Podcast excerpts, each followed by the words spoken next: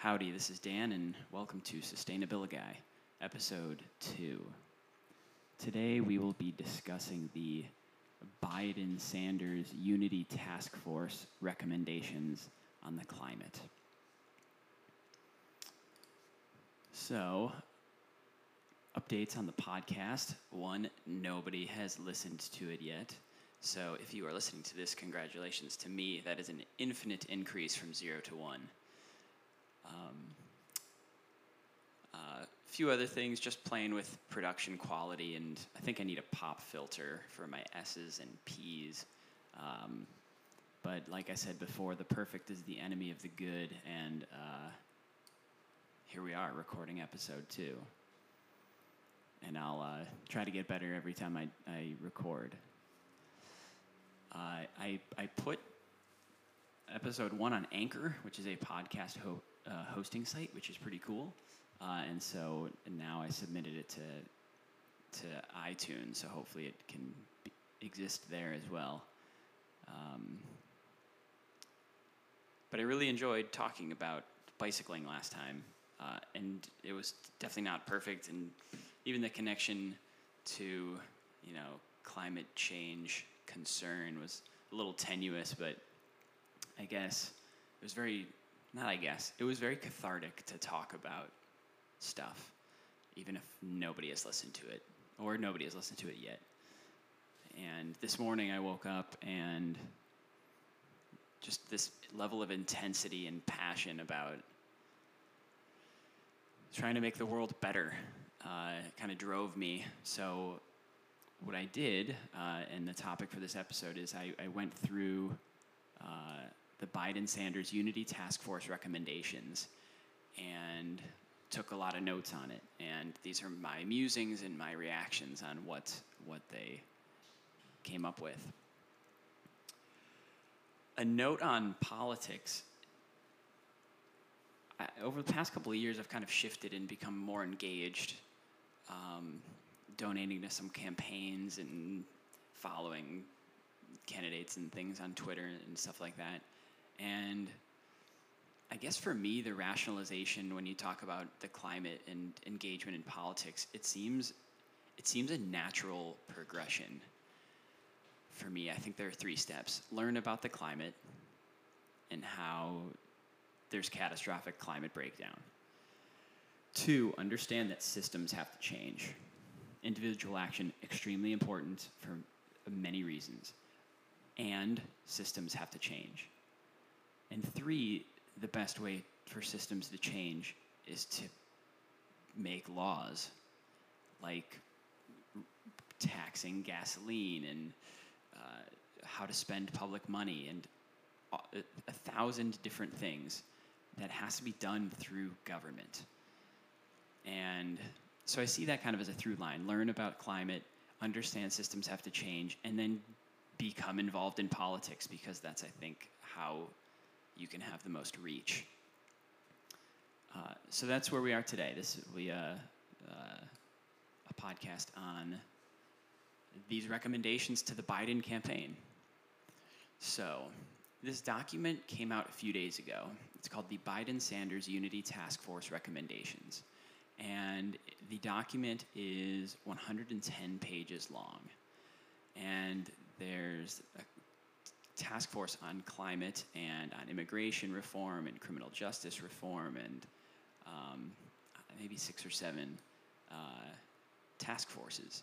The task force for climate uh, is nine people. The two co-chairs are former Secretary of State John Kerry and Representative Alexandria Ocasio-Cortez. Rounding out the list are Kathy Castor, Carrie Duggan, Catherine Flowers, Connor Lamb, Gina McCarthy, Donald McEachin, and Varshini Prakash. I'm not really familiar with most of them. Uh, I know John Kerry, of course, and A O C, and Varshini Prakash is the executive director of the Sunrise Movement. Um, so those are the nine people who wrote this. It's it's interesting to note that in this giant one hundred ten page document, the climate task force is actually first. So they are pages one through six, and that's a summary, and then climate is also pages forty-two to fifty-five, and those are the bullet-pointed or the bulleted recommendations. Most of those are measurable, some are not, but what to actually do. So it goes climate and then criminal justice reform and then economic reform and then world-class education in every zip code, quality healthcare.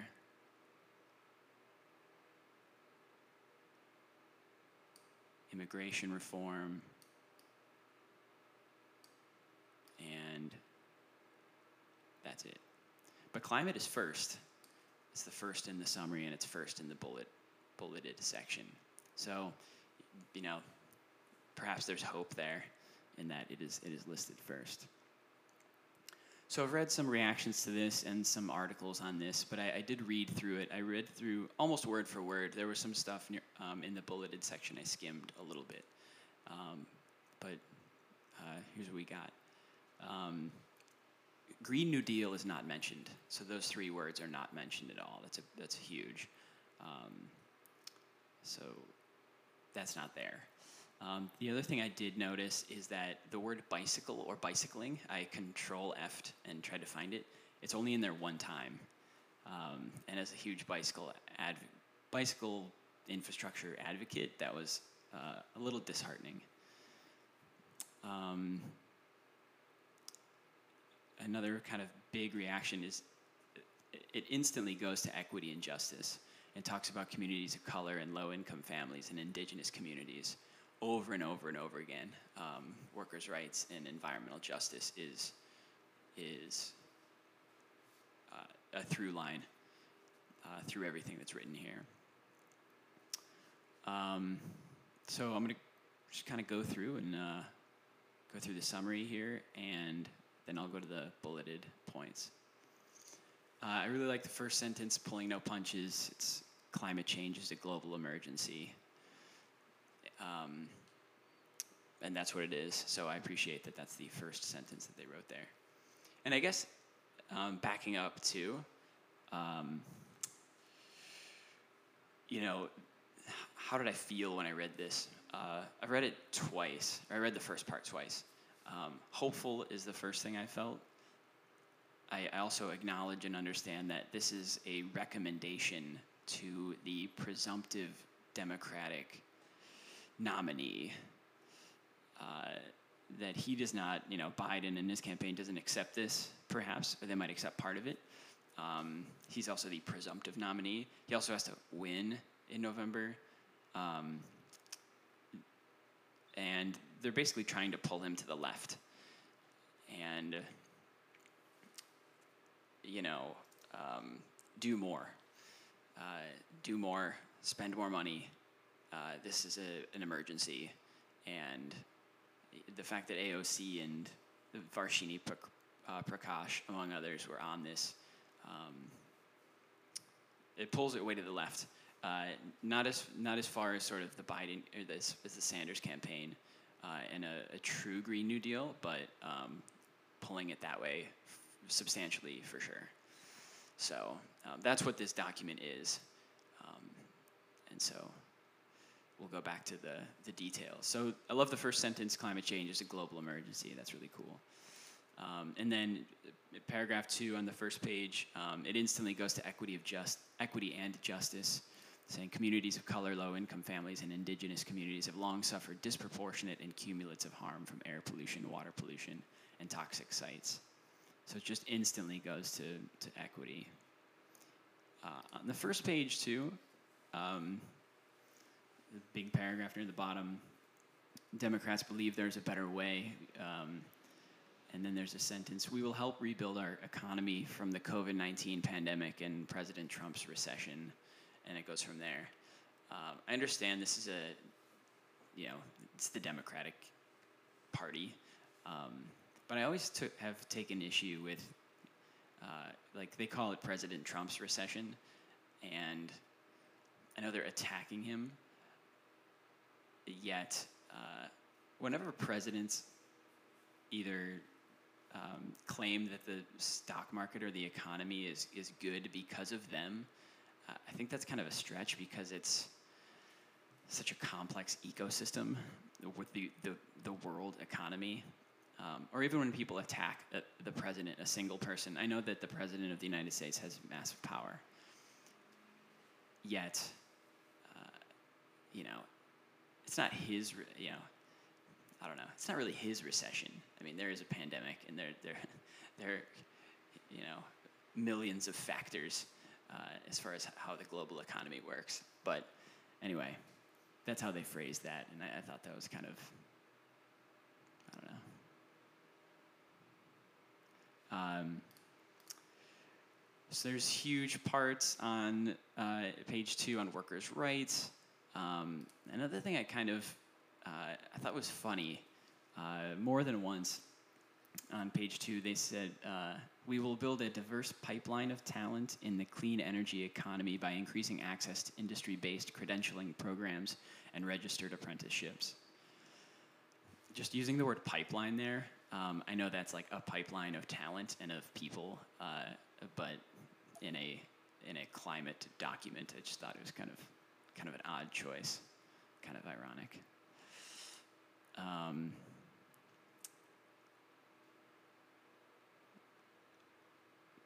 cool. So then, kind of scrolling through the doc here. Um, so one of the biggest things in here. Um, The Biden campaign wanted this to be twenty fifty, but uh, this task force is calling for twenty thirty-five for eliminating carbon pollution from power plants by twenty thirty-five, which is in fewer than fourteen and a half years. Um, and so these big numbers uh, and these big goals are, they're measurable, and that's kind of what I clung to when I read this document. In addition, so, so no carbon emissions from power plants in twenty thirty-five. Um, also five hundred million solar panels and sixty thousand wind turbines. And so these are lofty goals, but I appreciate that they're measurable because, you know, when I have my students write goals, uh, sometimes we call them SMART goals, so it's like, are they measurable? Um, there has to be a time stamp on it, right? So like, you can see if you did it or not. So when people outline policy, I always appreciate that it's measurable and you can tell if you did it. Um, another huge one um, on page three is that all new buildings mu must be net zero by twenty thirty. That's in fewer than nine and a half years, um, and that's also huge. And then within that, um, retrofitting buildings for efficiency. So it's four million buildings and two million households to be retrofitted for insulation. And that is sort of, as climate policy goes, uh, probably the least glamorous uh, of things to do is to, is to insulate buildings better so they trap heat and air conditioning better. But um, as far as carbon savings, it's, it's massive. Um, so I always see that, and I think that's kind of boring, but um, just massive to, to have more efficient buildings. Um, they go through and talk about um, um, following California's lead and uh, having better emission standards for cars and trucks, which has not really happened over the last few years. So the transportation sector is huge, and that's necessary. Um, so here we are on page three. Uh, we give it another big, hopeful, amazing number with uh, transitioning the entire fleet of five hundred thousand school buses to American-made zero-emission alternatives within five years. Um, that's huge, um, and really better for respiratory health for children walking around, where the, the, t the exhaust pipe is like face level for a six-year-old. Um, five hundred thousand public charging stations for E Vs. And uh, again, another note for myself, repeatedly going to um, low-income communities and communities of color, that this has to happen there because they are the ones suffering the most from environmental injustice. Uh, going down to the bottom of page four now, there's a, a nod to, not a nod, they're discussing uh, Native American tribes and communities, including with respect to infrastructure permitting decisions. So they're talking about the pipelines that have gone through, uh, like the Dakota Access and Keystone X L, which were both, uh, I think they were both delayed. Um, I know three were just delayed or canceled, Atlantic Coast, Dakota Access, and Keystone X L, but basically saying that we will consult you, and this is this is not ours. This is not our land. Uh, this is yours. So uh, explicitly saying that again, I think, is crucial. Um, we go to reacting to national disasters and climate resilience, um, helping those in coal country and Appalachia and jobs. Um, I was interested that they, you know, there's this really lofty paragraph on page five. Uh, we will challenge the best and brightest scientists, innovators, and entrepreneurs in the world to pursue breakthrough opportunities in energy storage, heavy-duty trucking and freight solutions, sustainable aviation fuels, and direct air capture and net negative emissions technologies. So they use the word later, moonshot. You know, these are the, maybe there'll be a breakthrough thing, you know, to, to mitigate C O two emissions or to, or to reverse them. Um, but, you know, I'm reading Peter Kalmus's book now, Being the Change, Live Well and Spark a Climate Revolution, and he makes it clear, and I completely agree, the best thing to do is to burn less fossil fuels. Should we pursue these things like sustainable aviation fuels? Uh, yes. Uh, and... Um, we're just nowhere near that for the amount of people who fly every day and every year. Um, so it's cool that they put this in there and that research will go into trying to figure all this stuff out. That is good, yet the most important thing is to simply burn less fossil fuels. Uh, still near the bottom of page five, we get what's called the thirty by thirty. Uh, and I think this is uh, championed by the Sierra Club and the Nature Conservancy and W W F and things like that, that thirty percent of American land and thirty percent of American water should be conserved and protected by twenty thirty. So it's thirty by thirty. Uh, and so that's awesome. I like that. Another measurable goal. We'll see if that happens. Uh, and then we go to international stuff. This is bottom of page five, top of page six, sort of the last few paragraphs here. Rejoining the Paris Climate Agreement, of course. Uh, and then another thing that was cool in reading this is I learned a few things. So there are some things that I didn't know. So um, top of page six, Democrats will work to ratify the Kigali Amendment to the Montreal Protocol and move expeditiously to phase out super polluting hydrofluorocarbons in the United States. So I'd heard of Montreal. That was nineteen eighty-nine, and that was protecting the ozone. But I didn't know about the Kigali Amendment, which is twenty sixteen, and basically says we should cut hydrofluorocarbons more, uh, which are a super polluting greenhouse gas. Uh, so it was cool. I, I, I didn't, I never heard of the Kigali Amendment before. And then in the final paragraph here, it's the first time that they're using the phrase sustainable development, which is a uh, a branch of the United Nations. You know, so it's very U N, very sustainable development goals. Uh, so that's the first time that's used here. Uh, and then another thing that I noticed twice, I don't know who the copy editor was here, but I found two errors. So uh, just in the document, there's a space between the F and the Albright in Fulbright fellowships. And then later in the bulleted section, there's uh, two spaces between words. So anyway, there are a couple of, of errors in this document too. So I'm scrolling down to the Climate Unity Task Force recommendations. This is from pages forty-two to fifty-five. And again, there's a little bit more language. There's, there's one more sentence of prose before we go through the bulleted list, which um, I really loved. So it says, the Unity Task Force urges that we treat climate change like the emergency that it is and answer the crisis with an ambitious, unprecedented, economy-wide mobilization to decarbonize the economy and build a resilient, stronger foundation for the American people. So I think that kind of sums up the point of this. So some of the notes I took here, um, I, I really liked, uh, I'm on page forty-three now, that one bullet says all people have value, and um, if we acted, they quote, um, if we acted accordingly, there would be no such thing as sacrifice zones or cancer alleys.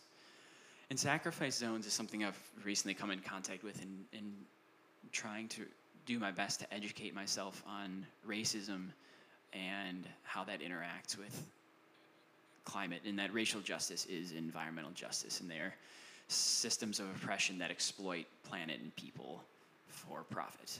Um, and they're inextricably linked, and you have to actively fight both. Um, so sacrifice zones is, you know, basically a place where it is exploitable and you can sacrifice there. Like, we're gonna put our, our coal plant here, and air pollution is gonna be bad here, and this is gonna be a sacrifice zone. And you can't have a sacrifice zone or an area without disposable people, right? So it is almost always, when we look at environmental justice, black people, indigenous people, and people of color. And, and you have to actively fight that, because that's, that's true all around this country. So I thought that was cool that they put sacrifice zones and cancer alleys in here, and that these are human rights we're talking about. Multiple times throughout this document, they also talked about um, you know, this, this robust core, like almost like a climate core, kind of like a peace core, that um, is pretty interesting, even, even as like, huh, I wonder if I could be involved in that somehow. Um, not as a solar panel installer perhaps, but maybe some sort of education person. Page forty-five, in the environmental justice section, there's uh, holding corporate polluters responsible and, and bringing them to justice.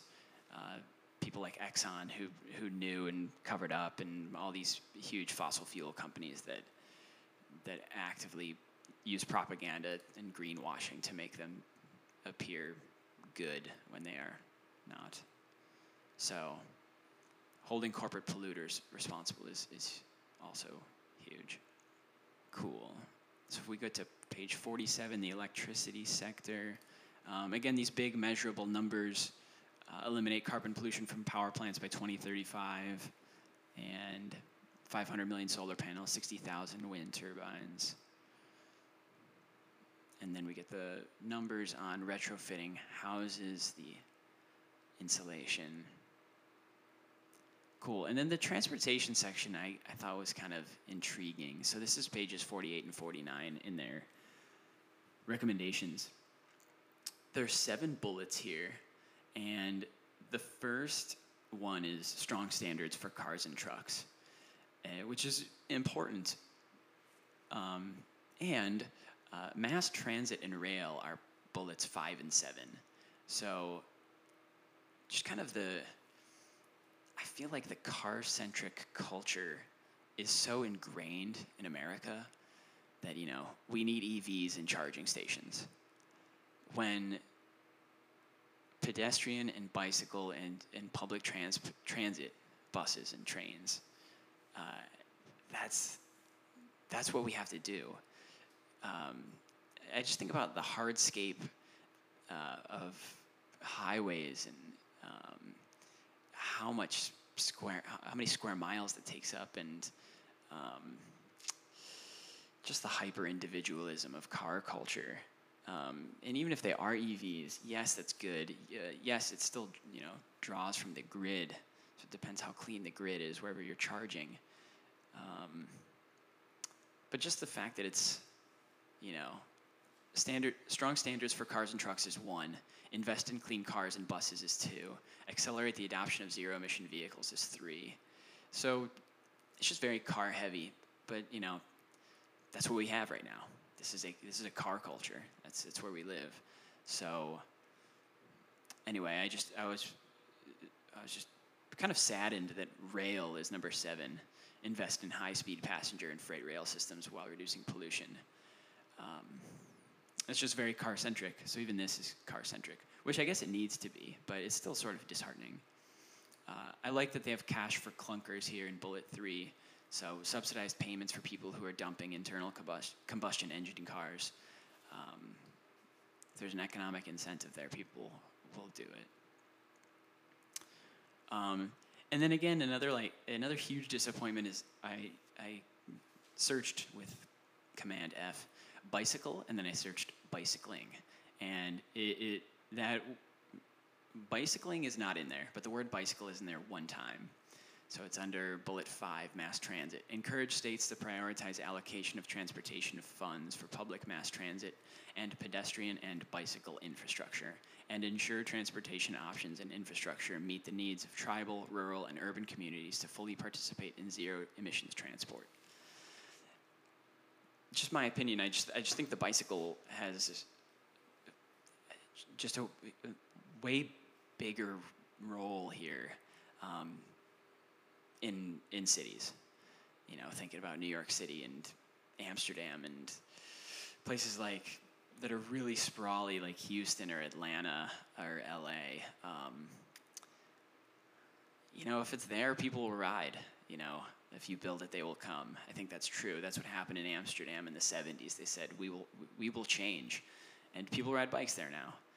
Um, so it was again disheartening that bicycle was literally said one time. That comes from somebody who bicycles all the time. So, uh, page forty-nine, they do use the word moonshot again here. I, I think that's cool. It's kind of like, um, you know, Kennedy's, we're going to the moon this decade, um, talking about net negative emissions technologies and, you know, this stuff that doesn't exist, and we just have to burn less fossil fuels, but we should still pursue it.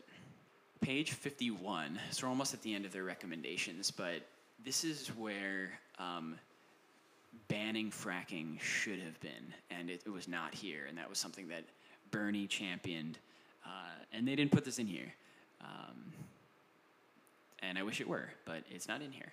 So under fossil fuels, there are a couple of good ones, like really simple and straightforward and massive, like end financing for coal projects overseas. Great, that's measurable, and you should just do that. And then repealing fossil fuel subsidies. Great, yes, um, that's that's the that's the extent of the language there, that that should happen. And um, but the ban fracking is is omitted. It is not in here. Um, page fifty-one here, we get into agriculture, and I, I don't know it. I don't know enough Um, about farming and big ag, but uh, offering subsidies for regenerative agricultural practices is in here, which is massive. Uh, so I like this sentence here, that includes growing cover crops, increasing soil health and water holding capacity, and conserving marginal farmland.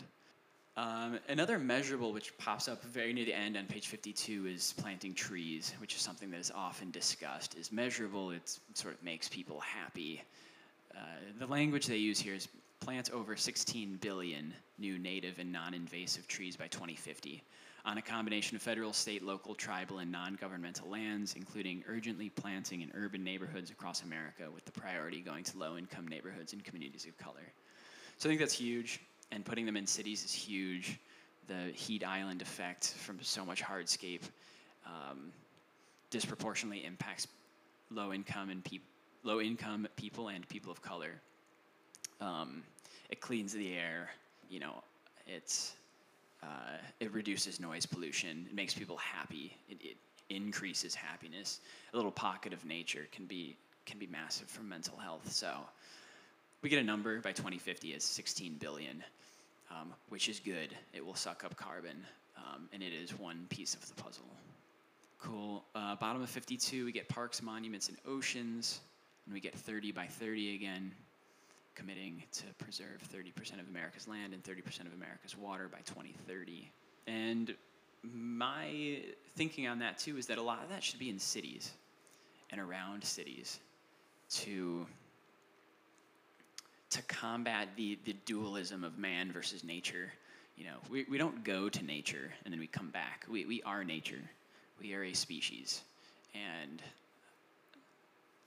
you know, these protected areas, these little corner parks and um, rain gardens and everything have to be in cities for us to move forward, I think.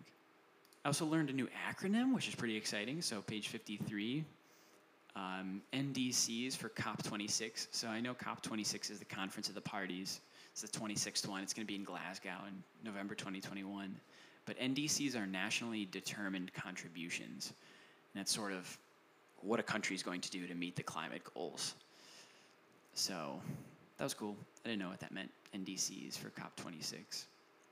And then finally on pages fifty-four and fifty-five, and this is the end of the climate recommendations, there are five stories, they're a paragraph long, uh, about environmental justice. And it, it brings it, it makes it more real. So I really like this sentence at the top. The Unity Task Force would like to communicate the following environmental justice stories to the Biden campaign to help inform campaign communications and policy development.